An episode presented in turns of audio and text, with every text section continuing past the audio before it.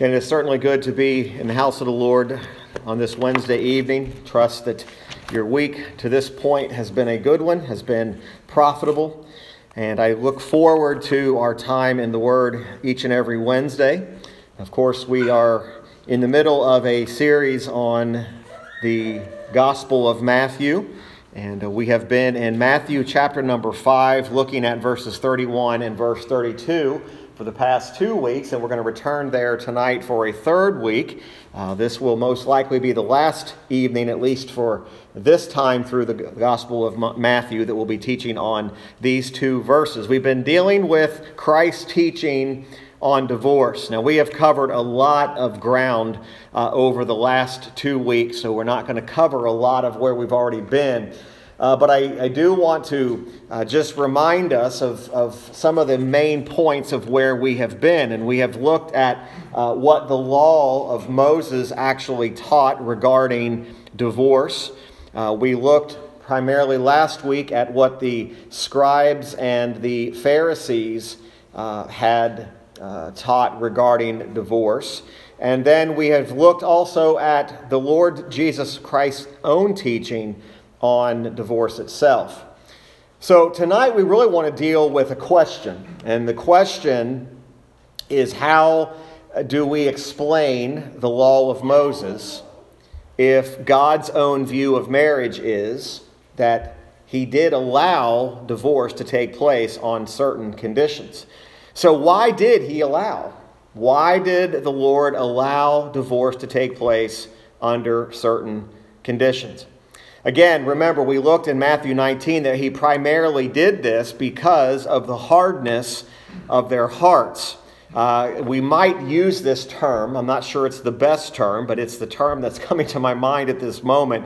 Is God, in a sense, made a concession, however, he did not completely do away with the original law with regard to marriage really what has been happening is there has been a temporary legislation that was introduced because of the prevailing conditions of the day. Remember, we've covered a lot of ground where the divorce had just become something so out of control and chaotic that the Lord was putting in place a way of controlling how these divorces were being handled. Of course, we've learned about uh, the bill of, of divorcement.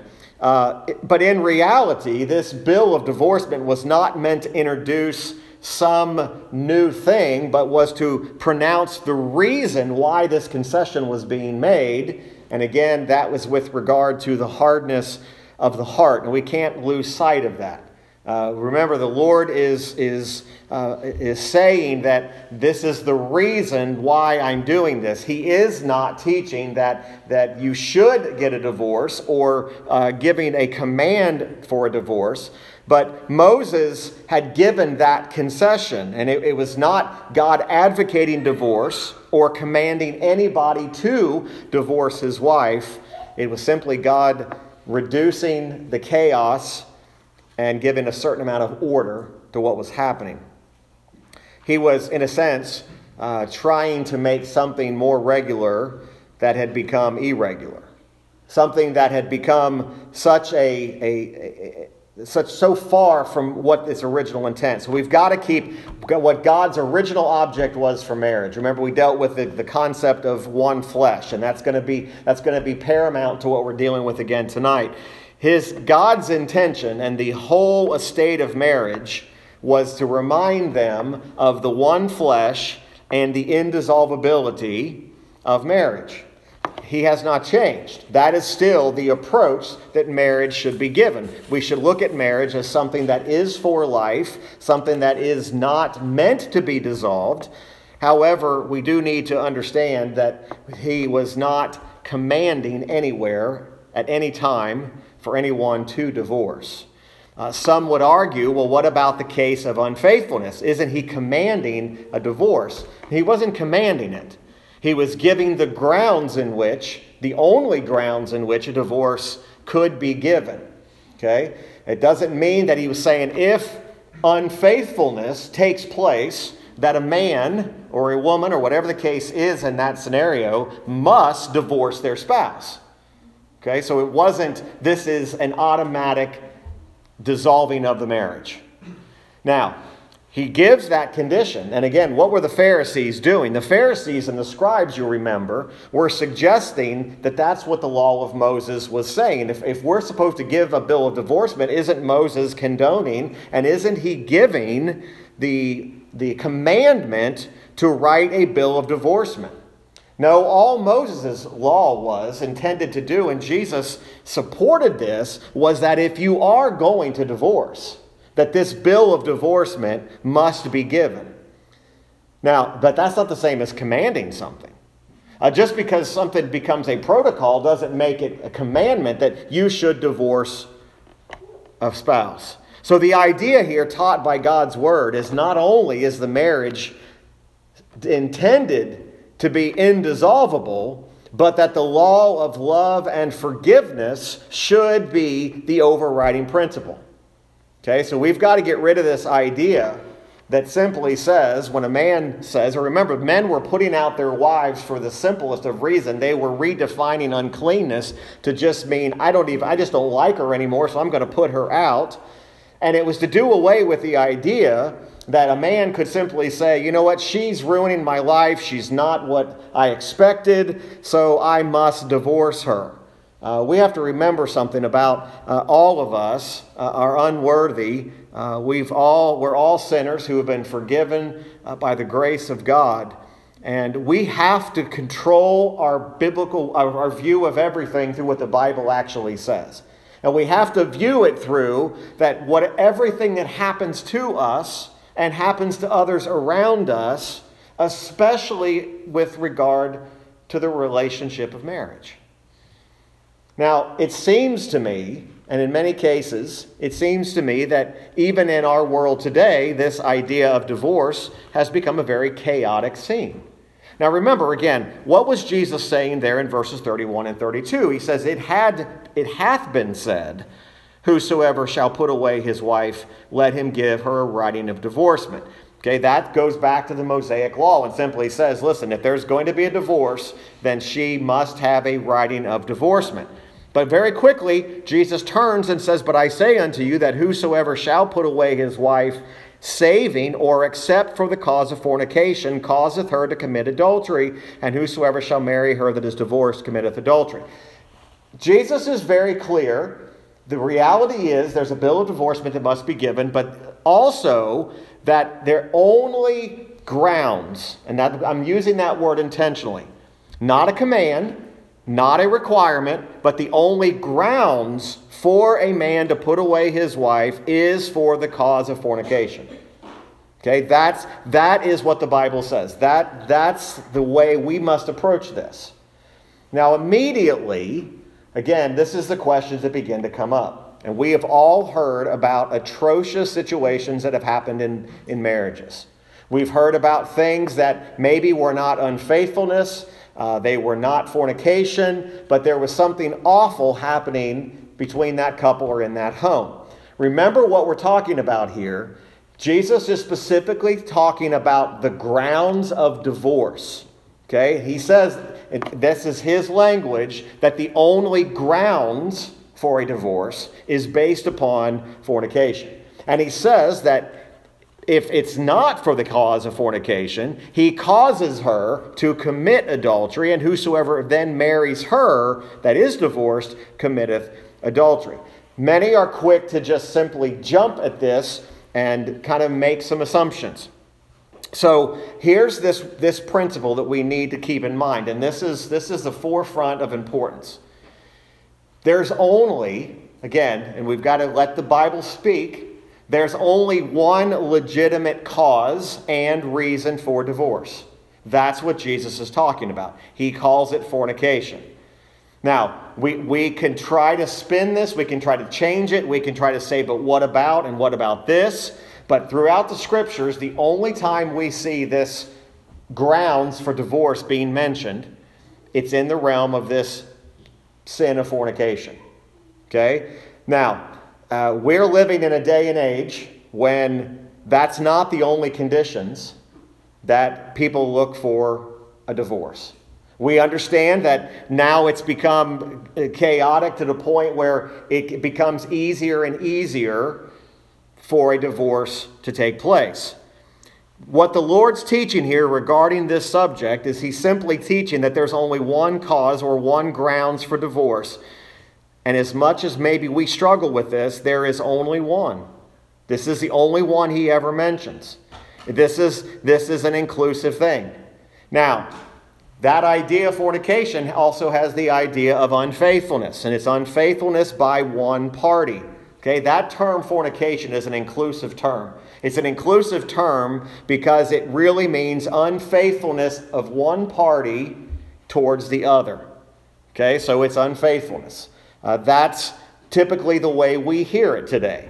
Okay, you, you don't typically hear in a, in a modern uh, divorce proceeding, you don't hear the word fornication, you hear the word unfaithfulness. That's typically what you'll hear.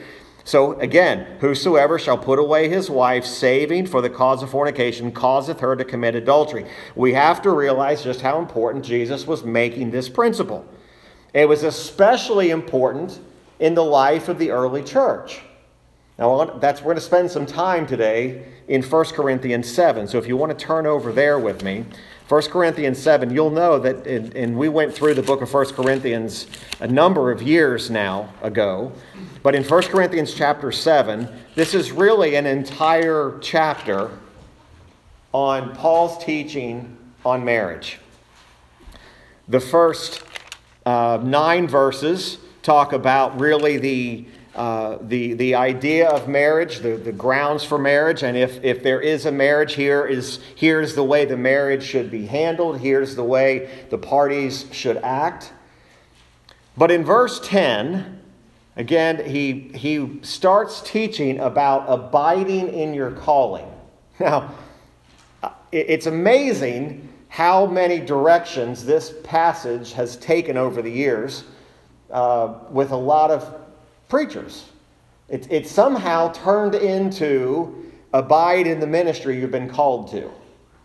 But that's not even the context of what Paul's talking about. He's talking about abiding in your marriage, abiding in the calling. Look what he says in verse 10.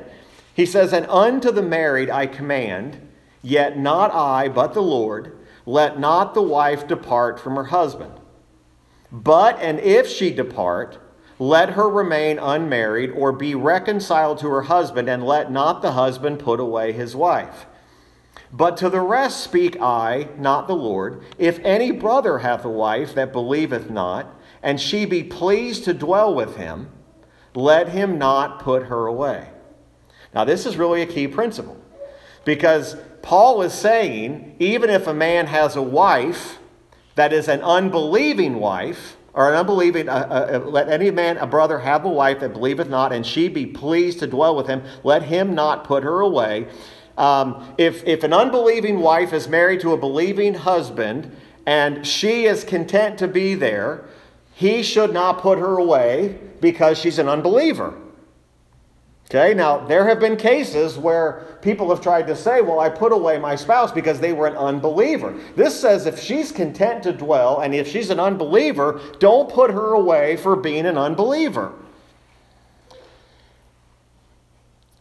And the woman which hath a husband that believeth not, and if he be pleased to dwell with her, let her not leave him.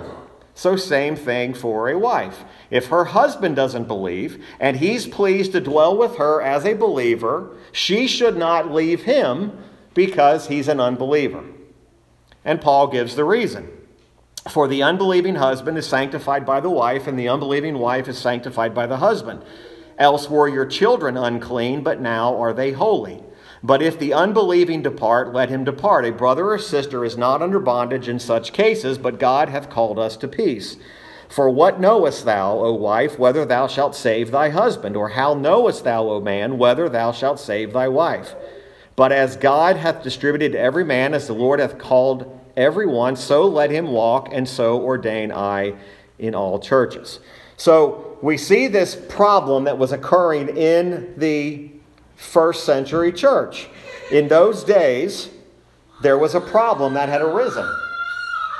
And a believing spouse was putting away or divorcing their unbelieving spouse.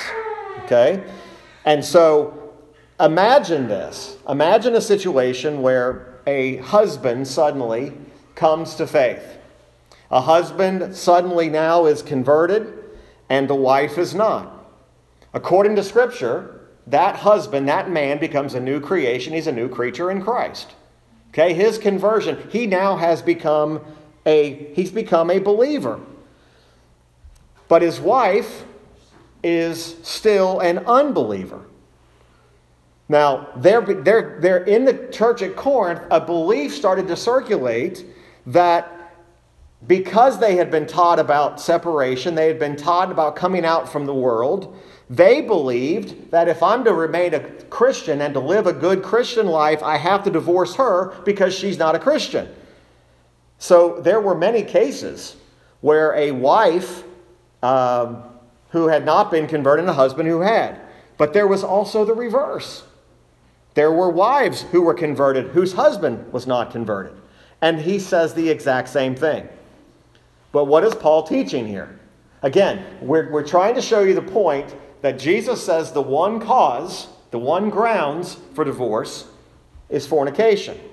But he's not even saying that an unbelieving spouse is the grounds for a divorce.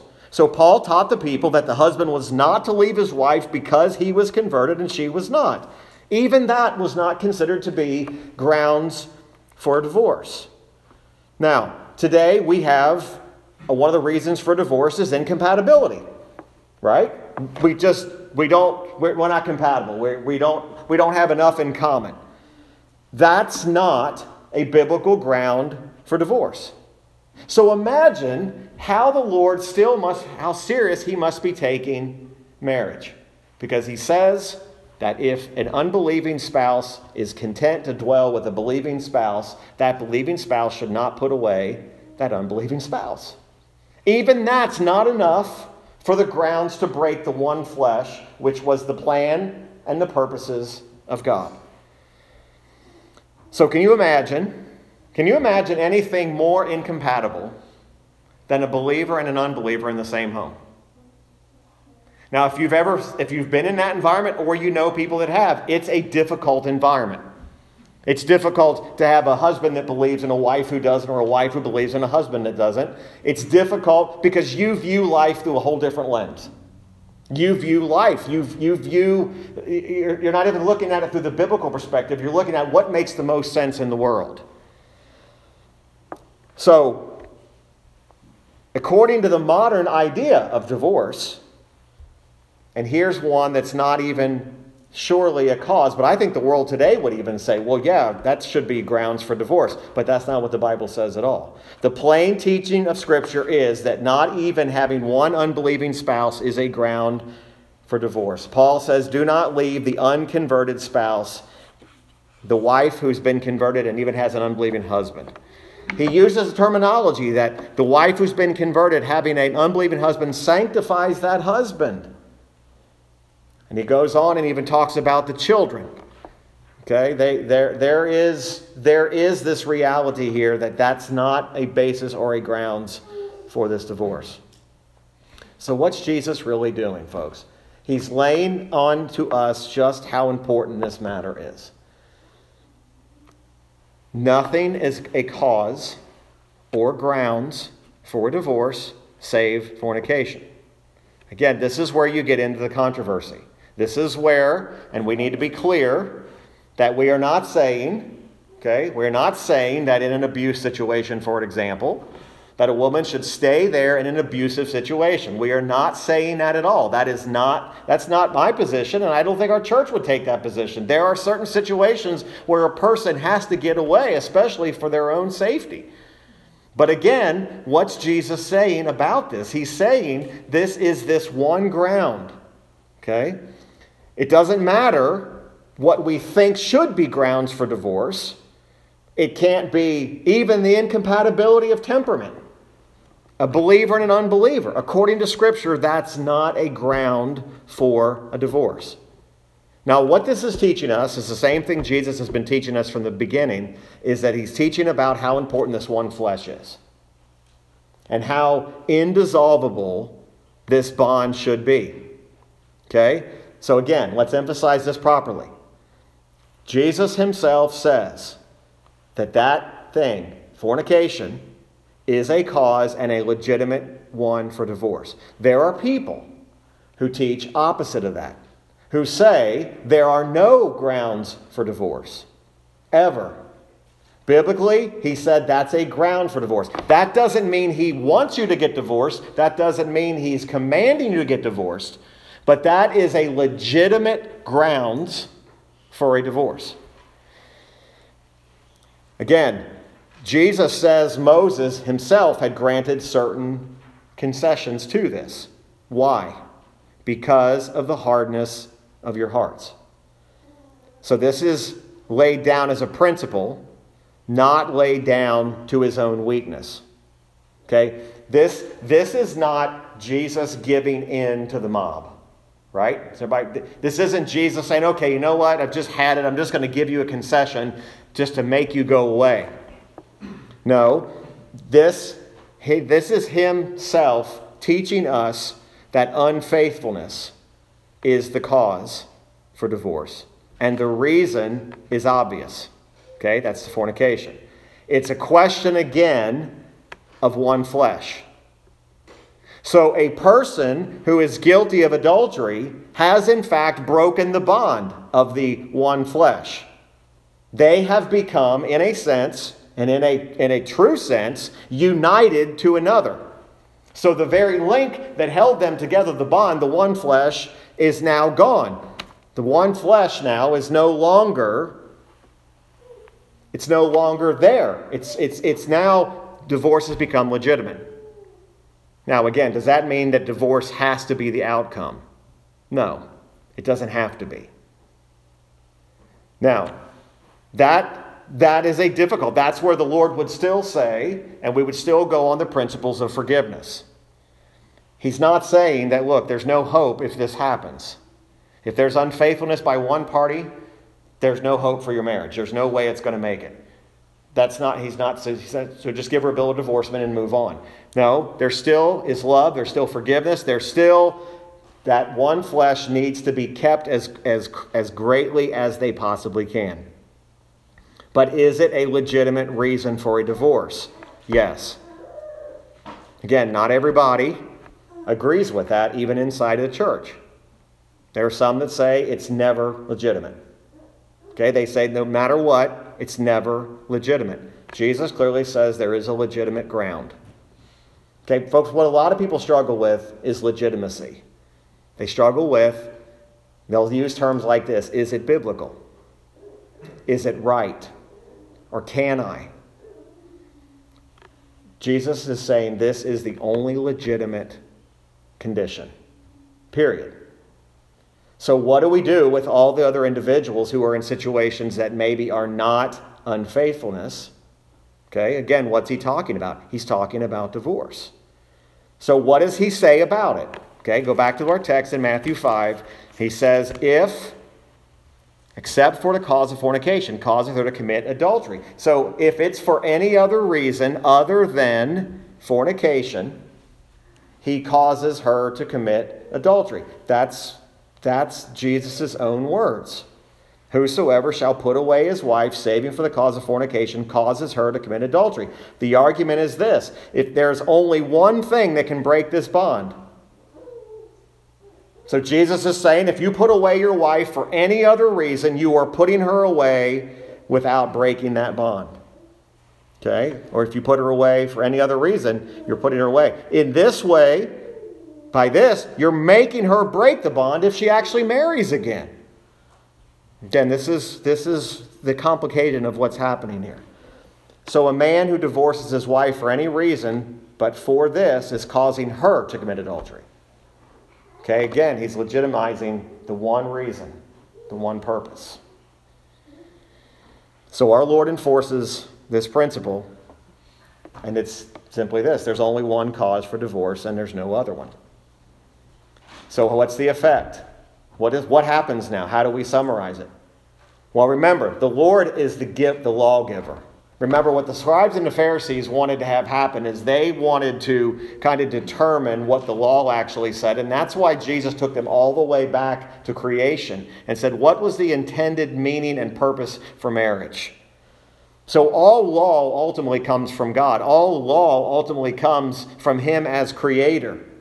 There was a temporary legislation for the children of Israel because of their particular circumstances. Remember, the original Mosaic law and the penalty for adultery was death by stoning. That was the original law.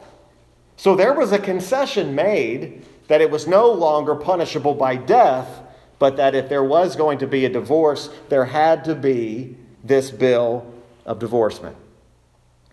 So the next thing Jesus has done is he is making divorce he has done is to make divorce for the case of adultery legitimate. Now, again, there are places, there are churches you could say that in and it would get you thrown out because they would say there's absolutely no reason, no grounds. Again, he's not saying that that's the only outcome, but he is saying that is a legitimate reason or cause.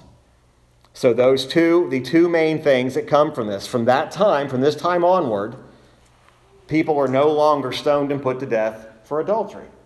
Okay, he does there's nowhere in scripture that says, okay, now that person caught in adultery, put him to death. That kind of opens our eyes up to the woman that was brought before Jesus who had been caught in adultery. And remember, Jesus used that example and he said, He who is without sin, you cast the first stone. You realize that the, the scribes and the Pharisees were trying to enact the old penalty.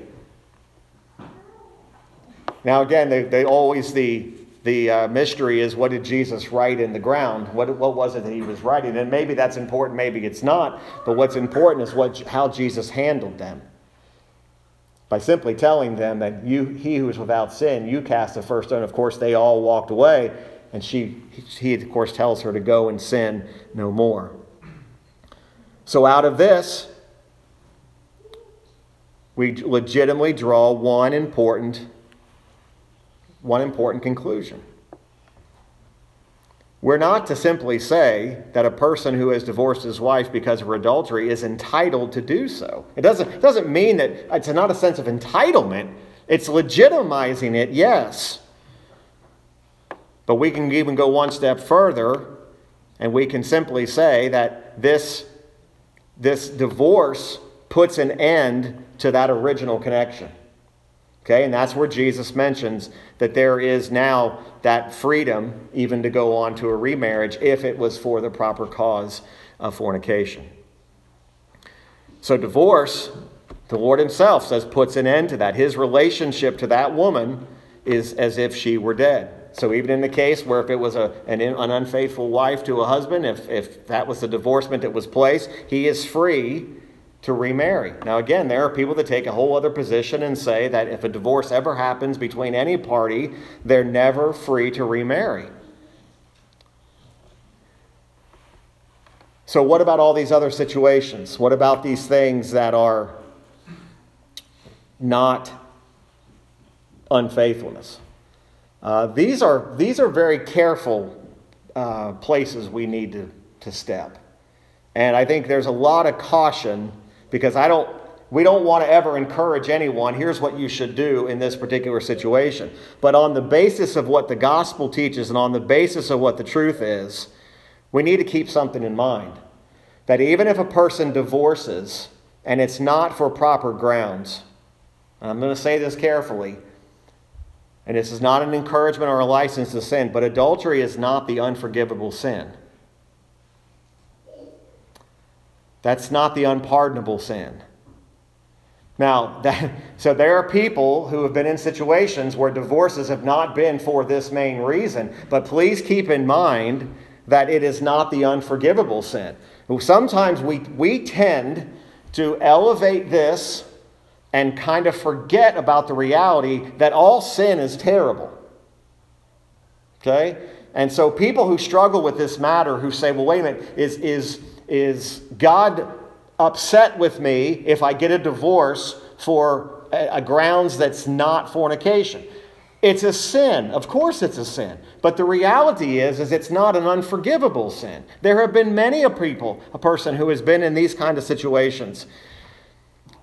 But understand that even uh, that a person who, who has who has either committed this sin or has been involved in this sin uh, that they should ever feel to the place that now I am outside of the love of God or I'm outside of his kingdom because of adultery.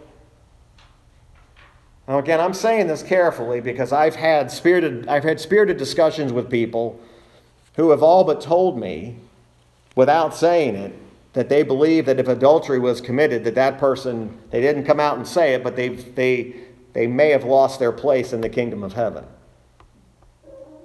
Now, there's nowhere scripturally you can back that up. Now, again, what was Jesus talking about? He was saying, here's the legitimate ground unfaithfulness. Why? Because of its connection to the one flesh.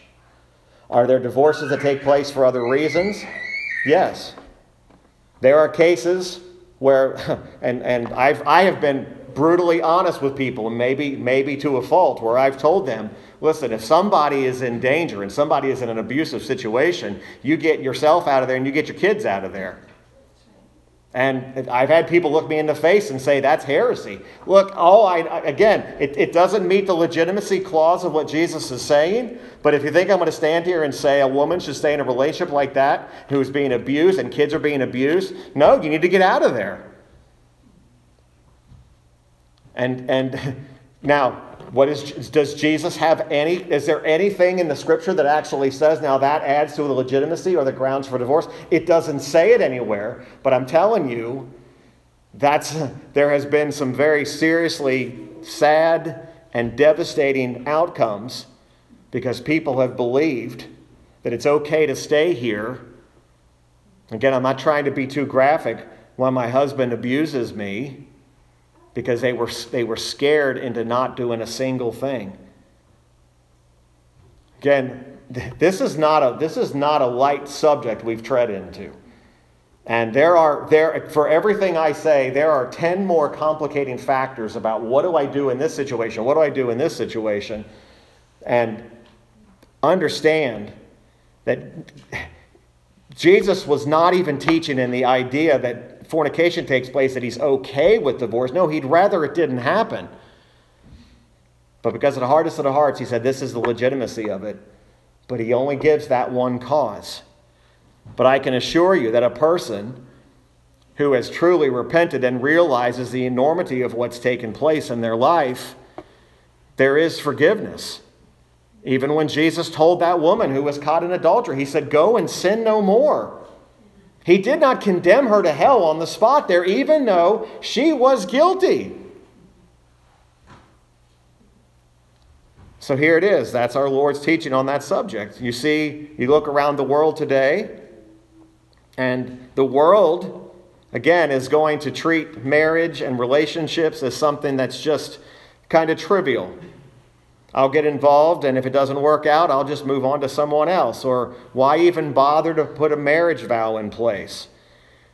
But Jesus, Jesus primarily wants us to fully understand, too, about just how important and the picture that marriage provides. It's an amazing thing how little time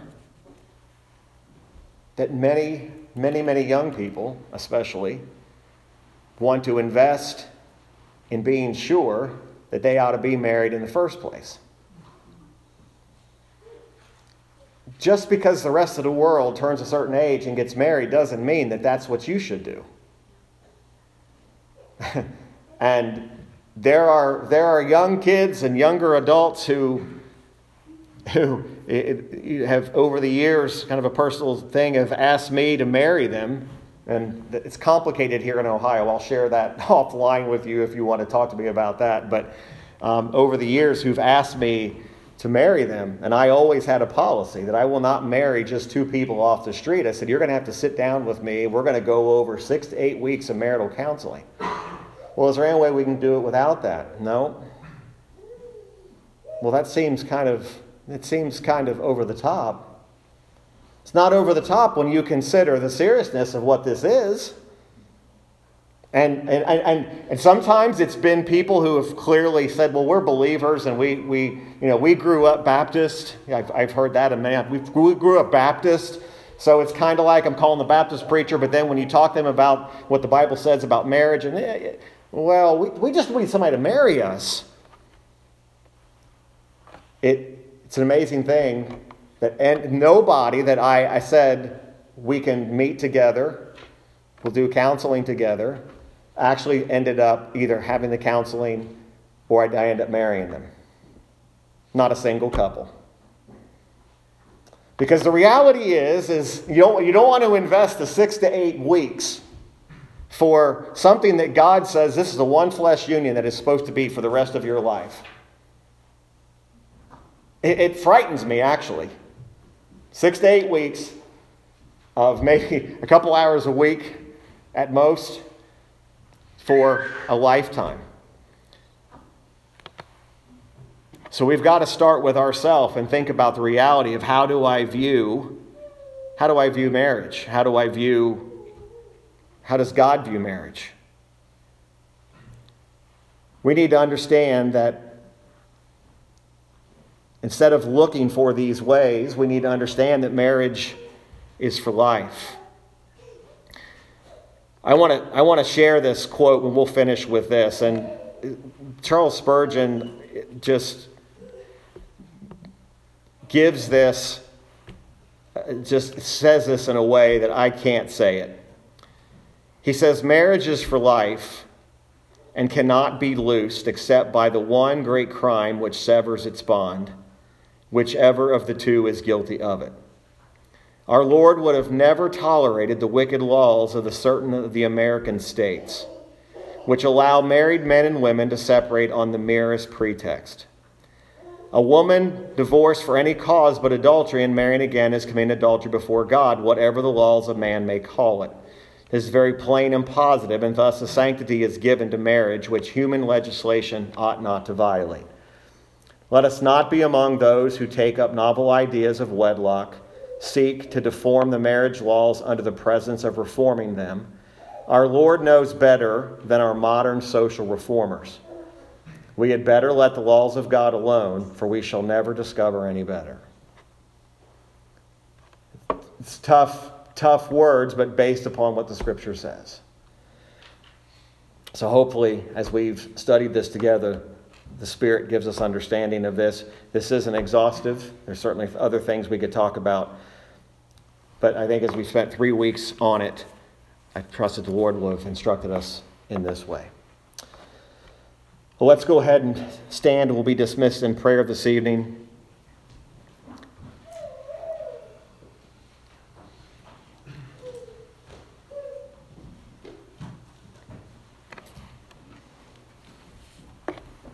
Our Father, we bring this time of corporate worship to a close this evening. And Father, we certainly have been challenged.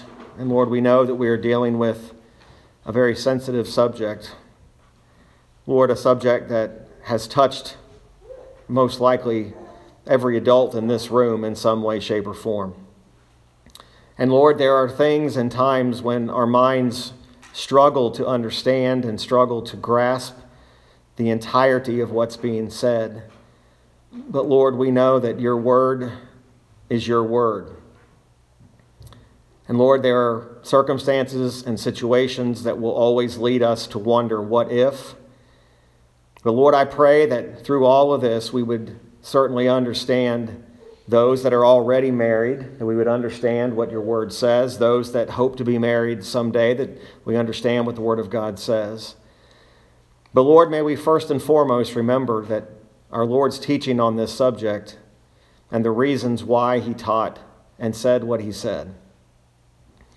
Lord, we know that it's not just the Pharisees and the scribes that are guilty of having hard hearts. We can become hard hearted towards things in our own life. But Lord, may we also understand that this is not the unpardonable sin, this is not the unforgivable sin. And individuals that struggle in this area and wonder Lord, we understand and we, we, we, we, can, we, can, we can comprehend to an extent the concern.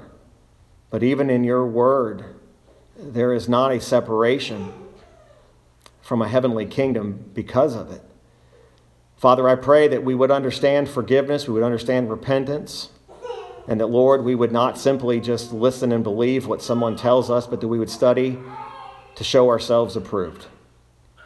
Father, as we leave this place, Lord, would you, through the Spirit, give us understanding, and may we desire to truly know your word and to know you better. Lord, prepare us for this coming Lord's Day when we can gather again and your word will be opened and preached and proclaimed, and may we desire the truth above everything else. May Christ be enough. May Christ be our all in all. We thank you and we praise you for this night, and it's in Christ's name and for his sake I do pray. Amen. All right. Thank you so much.